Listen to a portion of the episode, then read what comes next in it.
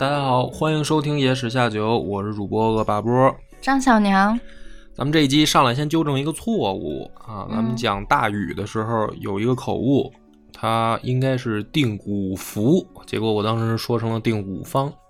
不过哦好在好像底下有评论那个指出了这个错误啊，不过我觉得还是要在这儿更正一下波哥的粉丝群有文化呀。啊，那可不是嘛，这什么藏龙卧虎啊，稍一个不留神就又露怯了，嗯。嗯、及时更正一下。但是这一集呢，咱们为什么从这儿更正开始呢？就这一集的故事，我要讲讲这个夏的末年。嗯，那我先问你，夏的末年是哪个君主？夏桀，哎，夏桀啊。那关于夏桀，你还知道什么事儿？就是大家都知道，好像一问起来的话，有这么一个名字。嗯，但是关于夏桀有什么事儿呢？我就只知道这个名字。哎，就是一个亡国之君，是吧？桀呀，这个人他不叫桀啊，他也不姓夏。他叫什么吗？这个人他的名字叫吕鬼，吕鬼。哎，吕轨。古人这姓呢名？字真的是，呃，姓是姓姒，因为大禹姓姒嘛，嗯，所以夏桀他的真名儿好多人其实都不知道，叫四吕鬼，对，叫四吕轨。啊是女鬼。那么这个夏桀又是怎么回事呢？桀呀，实际上是后来商给他的称号，他的这个意义相当于什么呢？结束。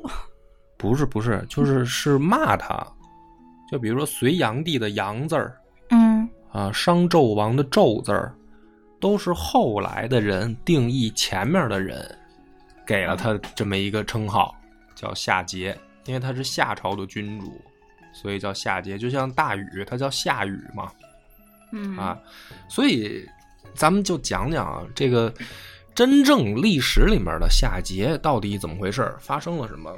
嗯首先来说呢，就得说他的这个人是什么样的一个人，跟大家想的不一样。大家一想这个荒淫无道的亡国之君啊，嗯一定是什么呢？大腹翩翩嗯的一个大胖子，荒淫无道，只知道享乐。啊，就是这种形象。嗯要不然呢，就是一种就是怎么说呢，叫病鬼似的那种形象，嗯，就是嗯反正你看，就跟那抽大烟抽多了似的那种感觉。哎，对，就是贪图享乐的人嘛，嗯就是两个黑眼圈，恨不得，因为他是老在后宫玩啊，他不上前朝嘛，就是他嗯说都是这种形象。嗯反正电视剧要拍呢，一般这种亡国之君，嗯就都都是照这个形象来呗。嗯但实际上，在历史里面有记载的来看，呃，四吕鬼，咱们还是叫他夏桀啊，因为这个嗯名字叫着大家也比较熟悉。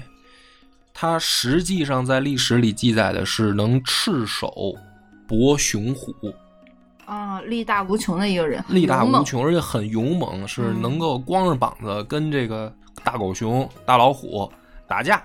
比武松还厉害。哎，就是你可以把它对标成武松这个形象嗯啊，就是那个老版央视《水浒》里面嗯武二郎那个形象，一个标准的猛男大汉嗯啊，他是这么一个形象。而且呢，嗯，在他的治理下，大家老觉得说夏王是王在他手里，嗯但是实际上他执政三十多年，啊，还挺长。还挺长的。嗯嗯啊好多君主在位都没有这么多年。啊，对啊，就是啊，好多好多皇帝活都没活这么久，别说在位了，是吧？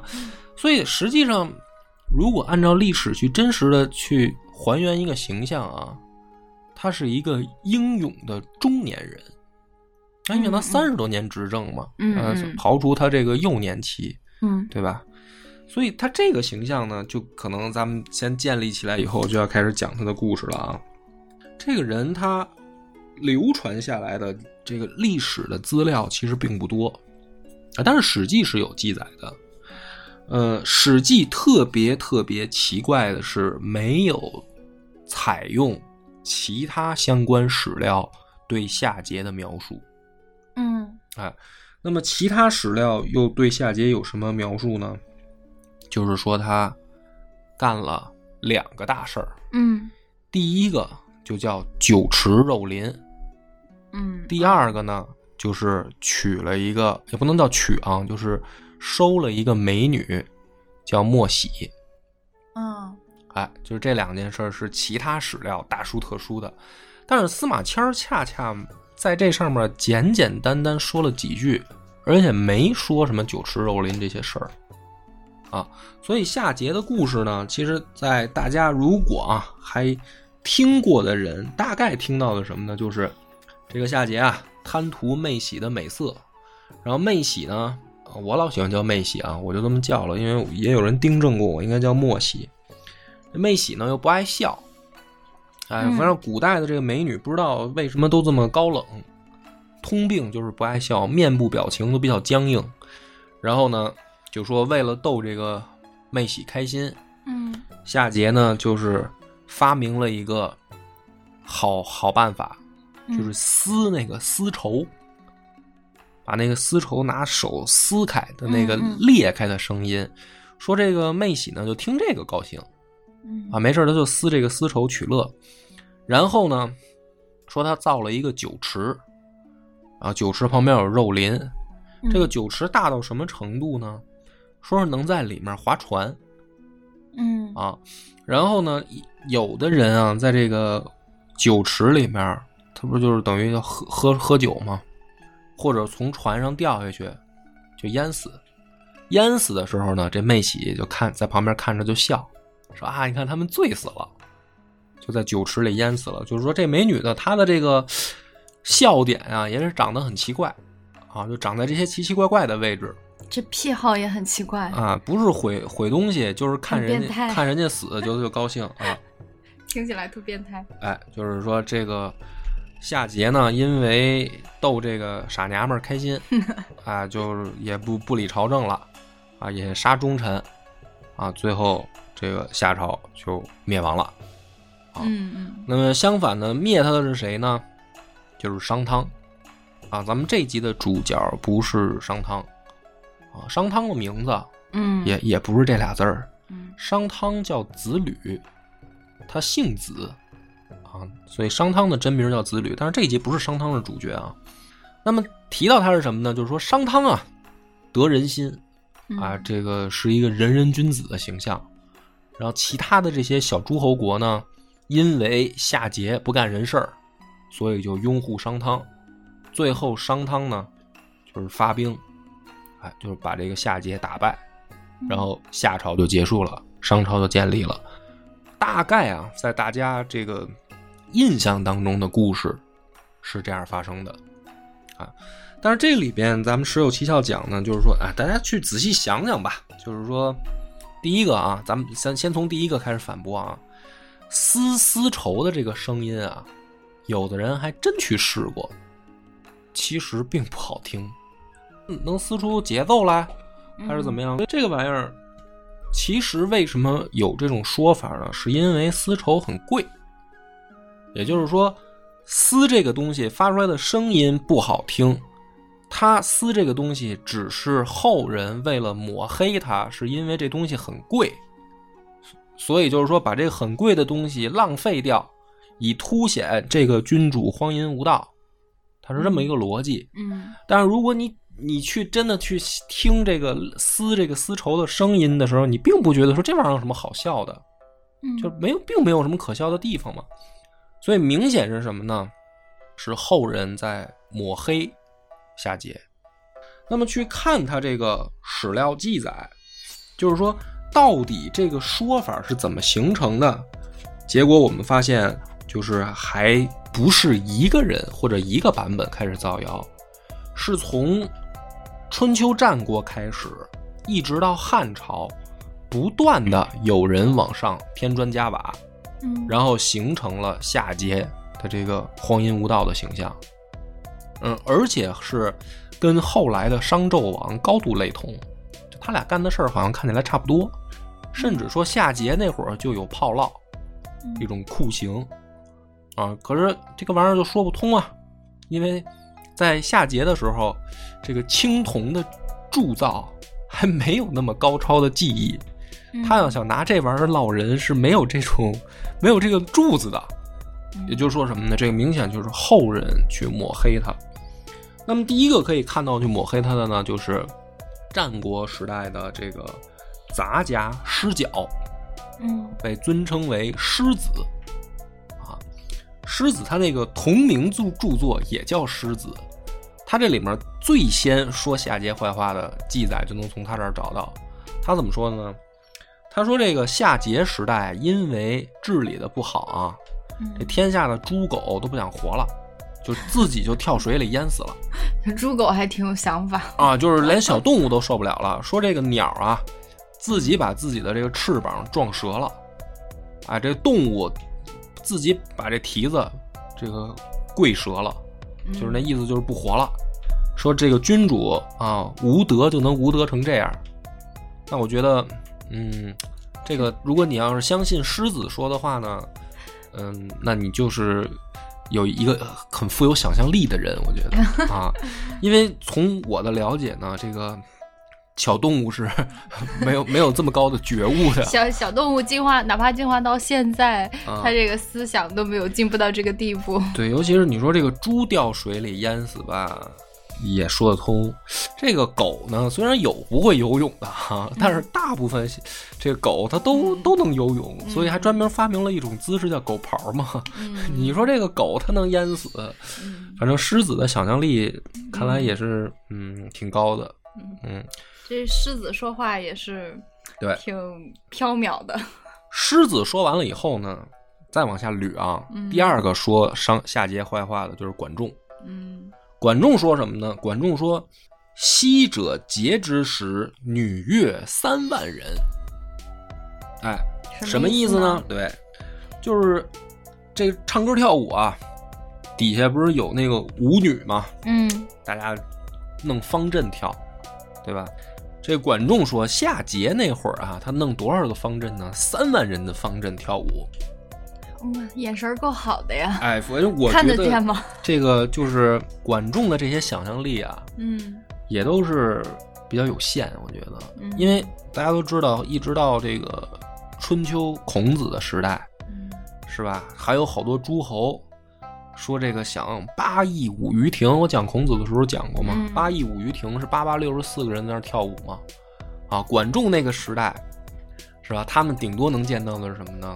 能见到的是六十四个人的方阵，嗯啊，管仲管仲的想象说，这个夏桀的荒淫无道到什么程度呢？他得三万人一块儿跳舞，你说过不过分？啊，三万人一块儿跳舞，那我觉得只有天安门广场能容得下他。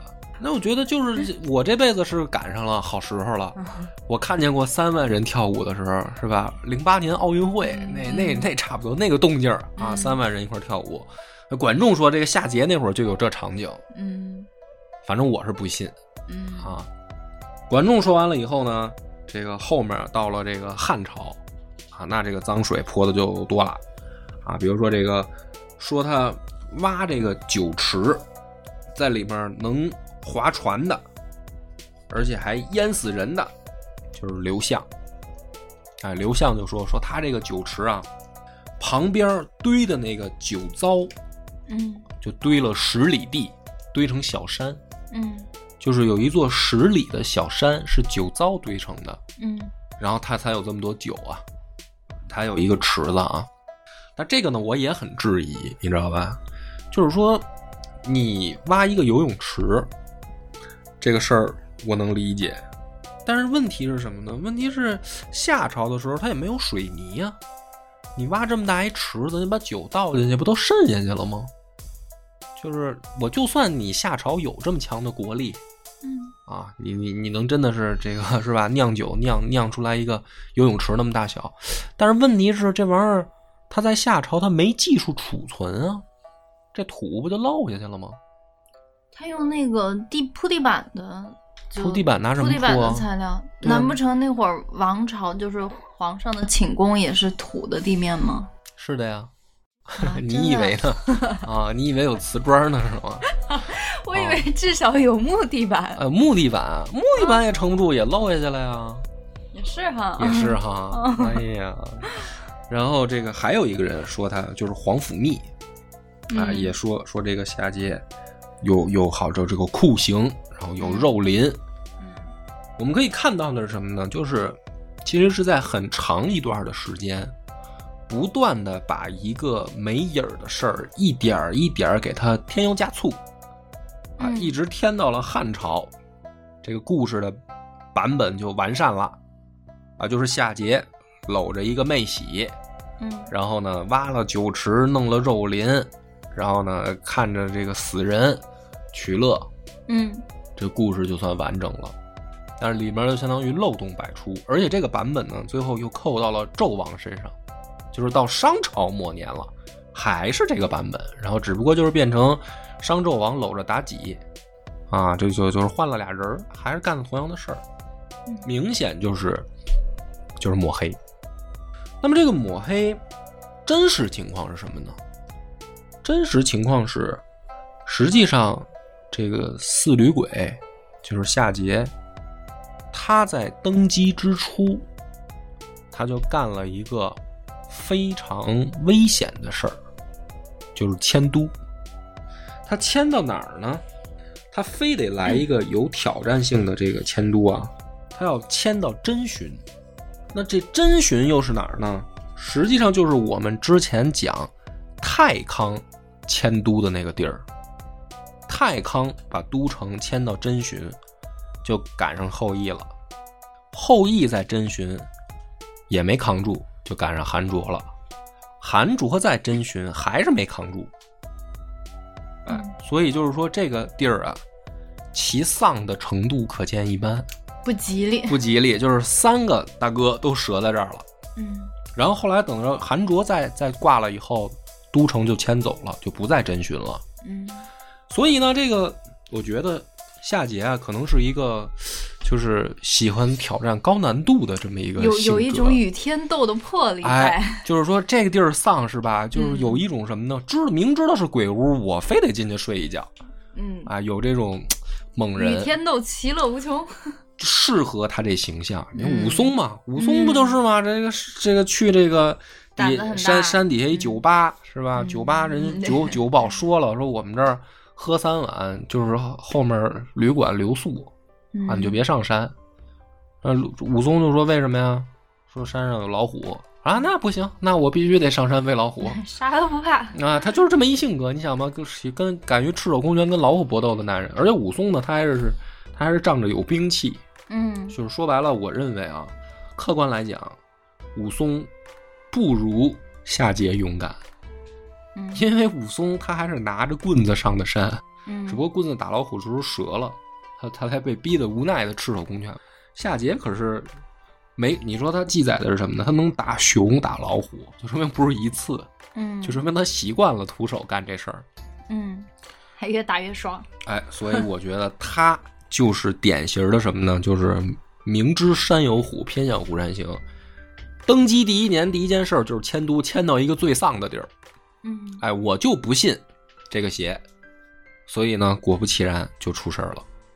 我们可以看到他的这个相关记载是夏桀自从迁到真寻以后，基本上隔一两年就带兵出去打仗，嗯，去打周边的这个诸侯国。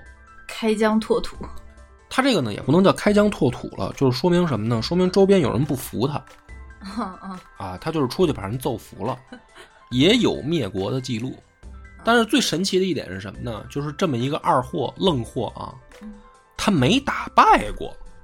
嘿，就专治不服。哎，就是你就明白说为什么这个叫 艺高人胆大，嗯，就是为什么人家有这个自信，说这不是真寻这地儿丧吗？是吧？蛇在这儿撒了吗？呃，我就偏要在这儿，说明什么？有本事，嗯我能打。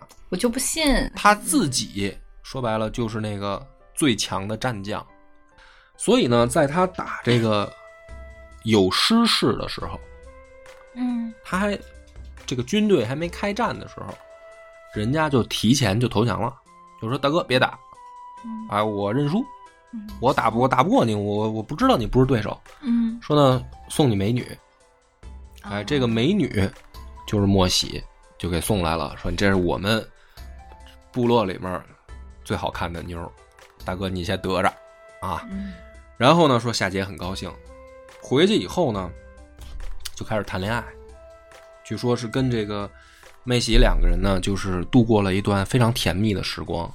但是就在这样的情况下，他依然不忘了抽空出去打仗。嗯，就是说明什么呢？是个闲不住的人。哎，说就是好多人就是说这个从此君王不早朝啊，嗯，就是说得着美妞了以后，那就基本上就没法干正事儿了。对吧？其实好多后人抹黑夏桀也在这儿，就是说你就不干正事儿了吗？你天天不就是泡姑娘吗？人没有，人家得了妹喜以后，不忘了出去打仗，还出去打爱情事业都要啊，他都要。嗯，然后呢，再往下发展的是什么呢？后来在进攻另外两个部落的时候，人家一看前面有这个前车之鉴啊，就是怎么能不挨揍呢？啊，就是美女，哎，就是把咱们这个部落里面最美的妞儿献上。所以他后来呢，又被打其他部落的时候，又被送了姑娘来。嗯呃，一个呢叫严，呃，另一个哦，我想想啊，另一个姑娘叫什么来着？反正就送俩大美女。一个叫严，一个叫唐。啊，反正就在 对，咱们就先这么说。我估计后面可能还有这个醋、酱油啊什么这些姑娘都在路上了。嗯，然后呢，这个夏桀呢是来者不拒，嗯就开始又跟这两个美女谈恋爱。那么这个时候呢，就说啊，说这个莫喜就吃醋了，啊，不高兴了。哎，就不高兴了，就是说你你之前一直跟我说好了跟我玩，你这现在呢又弄弄俩小三小四来，啊就不开心嗯啊，宝宝就生气。嗯说这个生气的时候呢，正好啊来了一个外交官送来了丝绸。啊，不是不是，想多了，这个外交官呢就是商这个诸侯国派过来的使者，这个人就叫伊尹。伊尹呢就有传说啊，说跟这个莫喜是青梅竹马的老乡，哎呦，哎呦这种传说，但是也有人呢，就是说啊，说没有这层关系，啊就是因为莫喜被冷落了，嗯然后寂寞啊，所以就被伊尹趁虚而入了。这俩人呢，等于在这个呃夏夏的这个首都啊，没事儿就勾勾搭搭啊，两个人就是发生了一些美妙的爱情的这个 不可描述的事情。嗯，嗯但是呢，就有一种说法说，伊尹实际上是商派来的间谍，哎，就是他的目的就是为了刺探夏的虚实、嗯夏的情报。他们其中这个情报最重要的一个是什么呢？就是如果他来到夏这个国都，在这儿待下来以后，他最能看到的是什么呢？你觉得？看这个夏桀，生活生活作息规律是吧？几点起床，几点睡觉是吧？看了夏桀，你猜猜他他在首都他能看到什么？对他来说，对商来说是最有用的。应该是看看夏桀，就是他治国的一些 bug。嗯，嗯，然后就是找攻击夏桀的这个弱点、哦，击破。点在哪里？嗯，嗯，怎么样能挑拨离间？哎，哎，怎么样能找一个卖国那个什么的，在那里边挖掘一个他们的挖墙这挖墙角是吧？嗯，对，行，完美的猜错了啊，根本就不是这么回事儿。已经脑补了好几个电视剧了哎、。自自己在那各种搜索看过的看过的古装电视剧是吧？但是根本就不是不是这么回事儿啊。伊尹旋转的小马达。伊尹他最关键刺探的情报啊，就是说其他诸侯国跟夏现在的关系如何？哎，就是说现在这个天下，呃，是分封的，是吧？分封就是什么呢？其实夏呢，它不是说能管这个九百六十万平方公里，没那么大。夏也只不过是管一亩三分地儿，就是在地图上，所以它周边天下都是这个分封出去的其他的部落的诸侯嘛。所以伊尹他最关心的是，如果有一天我大哥商汤要是跟夏桀开战，谁能做我的盟友？哎，谁是向着我们的，谁是向着夏桀的，他这个是必须要摸清楚的一件事儿。那这个摸清楚就是什么呢？就得是亲近夏桀的人，他才能知道。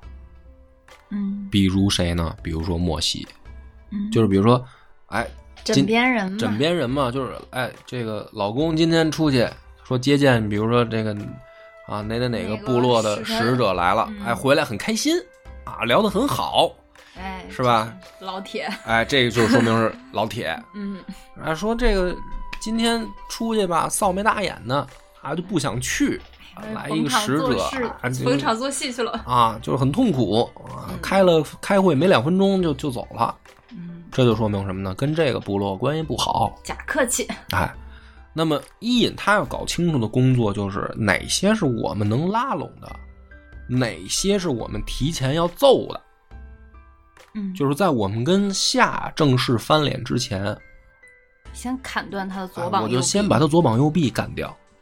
摸清楚这个以后，这个商汤就就是说子吕啊，他就动手了，他真打了一个国家，他把这个有仍氏给灭了，就就是其他一个诸侯国，啊，嗯，灭了以后呢，所以你看这个记载跟后世根本就这个违背，因为后世他就说啊，说商汤有德行啊，他不用动手，其他诸侯呢就团结在他周围，这就是扯淡，你知道吗？他商汤也是到处跟人打仗，他也是靠武力降服别人的这这么一个形象嗯啊，也不是那种什么仁人君子，他们俩都不是。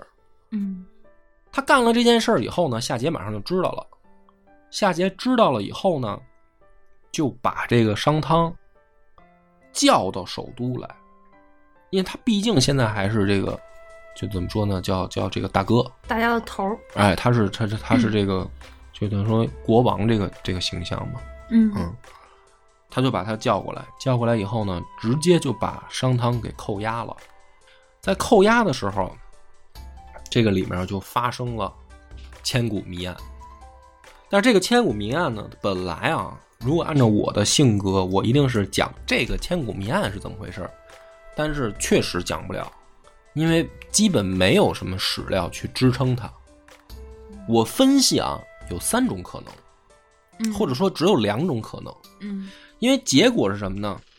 就是夏桀囚禁商汤没多久，就把商汤放走了，没有惩罚他或者杀了他。但前提是什么？前提是商汤可是灭了别人的国家，却没有惩罚他。那么只有两，第一种是什么呢？一定是商汤用最卑微的方式求饶，嗯，一定是这样。对，得消除大王的顾虑，对，得消除夏桀的警惕嗯，猜忌，嗯啊，而且是能把想尽的办法一定要都用尽。所以，幸亏后来呢，这样的恶心人不少，比如说什么勾践这样的人嗯啊，卧薪尝胆这样的事儿嗯就都发生过啊。嗯所以呢，这个你就可以开动你的脑筋去脑补，就是这个商汤成为人家阶下囚的时候，他会怎么才能消除人家的顾虑？那肯定干了很多姿态，要摆多低，那对这就大家脑补的嘛，因为没有史料支撑，嗯，因为后来商汤赢了，这些这些记载肯定都不会流传下来，对吧？那么这是第一种可能，第二种可能就是他是合理合法的去揍了人家，也就是说，有没有存在这样一种可能？当时去兼并别人的国家这件事儿，并不是一个死罪，有没有这种可能？你是说是夏桀让商汤去打那个国家？那肯定不是。如果是这样的话，就不会把他叫来囚禁了，肯定不是。但是有没有可能？对，就是说，但是有没有一种可能是说，当时的这个环境不是像我们后来想象春秋时候的这个周朝，就是天子对诸侯的这个这种管理方式啊？那那是我们脑补的，我们可以对标，因为夏朝离得太久远，夏朝到底是什么样？诸侯国之间的关系，嗯以及对这个 怎么说天下共主的态度是什么样，这个也是要靠想象的。因为夏桀也是不停的去揍别人，嗯嗯，对对，那么也就是说，商去打别人这件事儿，到底是不是一个很严重的政治问题？这是存疑的。嗯有没有可能这个里面根本就不存在一个说很大的问题？嗯，像你说的，可能是合理合法的打他。对，就是说诸侯国之间开战这件事儿，在夏朝是不是一个很普遍的事儿？有可能。如果是这样的话，那就解释得通。就是说，夏桀一看，哎，你这么狂，但是我我叫你过来，你就过来，啊，你还听我的话，那好，你回去吧，就可以了。就是也不用你说摆多多低的姿态啊，或者怎么样，嗯对吧？还有一种可能是什么呢？就是第三种，但是我认为这个是最最最概率比较小的，就是商汤既没有求饶，也不是说这件事儿在夏朝啊诸侯之间的摩擦就就合理合法，而是说他们之间进行了一些不不足为外人道的交易。嗯，又进献美女了。那那那这个就不知道了啊，就不知道他们达成了什么，就是说达成了什么内部条件嘛，嗯嗯因为没有流传出来。但是我觉得只有这三种可能，就是如果夏桀决定放过商汤的话，只有这三种可能会发生。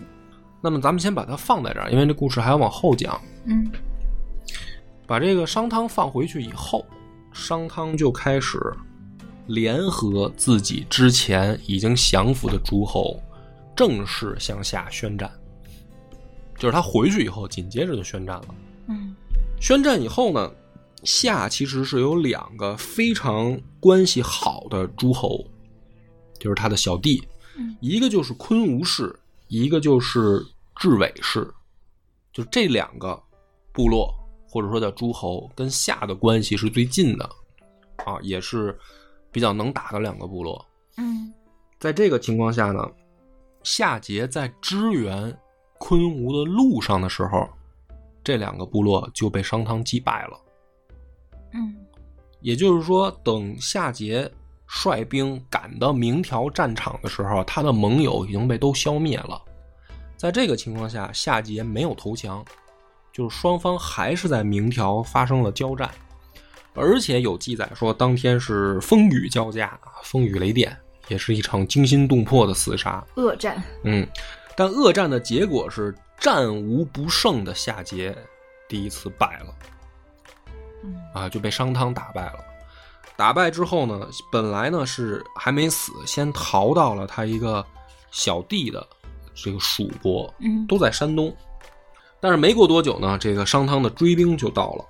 哦，他这个小弟呢叫三纵，三纵氏嗯这个国家蜀蜀国叫三纵，就是也是很小，就在山东一个小地方。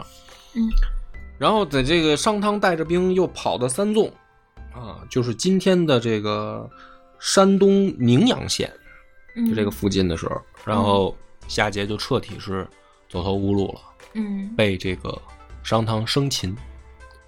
生擒以后呢，跟大家想象的还不一样，商汤没杀夏桀，就夏桀没死，把他给流放了，流放到现在安徽巢湖。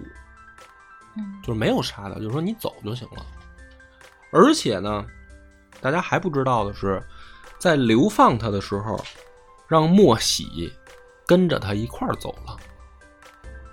啊，就是说，大家印象里边的那个是这个无道昏君死了以后，然后这个祸国这个妖妇跟着他一块儿，就是被干掉，嗯或者说要么就是这个妖女又又跟着商汤，是吧？嗯没有，人家俩人还真的是表演了一下什么叫真正的爱情深情伉俪。啊，就是有点那种《神雕侠侣》侠侣远去的背影，就是曾经我是天下最能打的男人，然后我带着你就是归隐江湖了，嗯就是这个是夏桀最后的结局。嗯商汤没有杀他，嗯妹喜莫喜也没有选择去跟商汤。那么到这个时候为止，夏王朝有这个专家去大概推算，应该是持续了四百七十一年，一共传了十七代君王，就是到夏桀是正好第十七代君王，然后夏王朝就终结了。时间呢，大概是公元前的一百一千六百年，就是夏王朝就结束了。公元前一千六百年，呃，后来呢，这个因为夏呀，在历史上啊一直存在一种声音，就是有一些人去质疑他，这个王朝到底存不存在。因为什么呢？呃，没有发现它的文字，也没有发现相关的出土文物，去支撑说这个王朝的存在。嗯，都是在后人的记载当中。对，是后人的记载当中说，曾经有一个夏朝发生过很多事儿，比如说大禹的事儿，啊，大后羿的事儿，啊，夏桀的事儿，都是他们再往后的朝代去记载前朝，但是他们本本身这个朝代没有留下记载，嗯就是甲骨文也是商朝的出土，夏朝的出土里面没有什么带文字的。有一种有一种说法是什么呢？有发现过带符号的，嗯就是还没有形成我们现在这个中文意义上的文字，嗯特别像字母符号，说这种东西出现过。嗯但是呢，这个有一个证据是，呃，在这个河南挖出来过夏王朝的宫城遗址，皇宫那个宫宫城的遗址。当时呢，是一九九九年，在河南偃师挖出来了一个宽三百米、长三百六十七米的宫殿遗址。从时间推算上，正好是距今三千六百年，嗯，就是说它的时间是能够对应到呃夏朝灭亡这个时间段上的就正好是夏末商初这个时间段。嗯那么这个遗址发现了以后呢，其实就解释了很多问题。首先，这个三百米乘三百米的这个地儿啊，嗯、大家可以去一公顷，哎嗯说呢，也容不下三万人跳啊，这是肯定的。嗯而且呢，也是这个建建筑规模水平，就别想着挖酒池了啊！它宫殿才这么大个儿，你想想，它能挖一个说能能乘船的这个酒池吗？所以就说，这个遗址虽然证据很少，但是就从这个大小，我们已经能看到很多当时的这个，就是说，而且是都是土夯的。那你那个问题也解决了，这个宫殿的没有地板砖啊，都是土夯的墙和这个怎么说地基。也就是说，在那个时代啊，实际上还是处于一个非常非常原始的这嗯，个科技水平，就是人的这个对对工具殿也没有很豪华，啊，对对对，各这改造不是像那个后来那些啊，是吧？就是史学家或者说这个，我觉得不能叫史学家，小说家比较贴切了，去想象的，就是说你想象商朝末年啊，这个有那些东西是吧？什么造宫殿啊，挖大池子，然后这个弄酷刑，可能勉强还说得通。你说夏朝它就有这么强的工艺了，这个事儿是说不通的。那么讲到这儿的时候呢，因为这个里面还是听起来特别像故事啊。那么为什么夏夏桀就会输，商汤就会赢呢？就是读历史的人啊，他总是想强调一个有没有什么因果关系的道理，就说这个王朝为什么灭在他手里？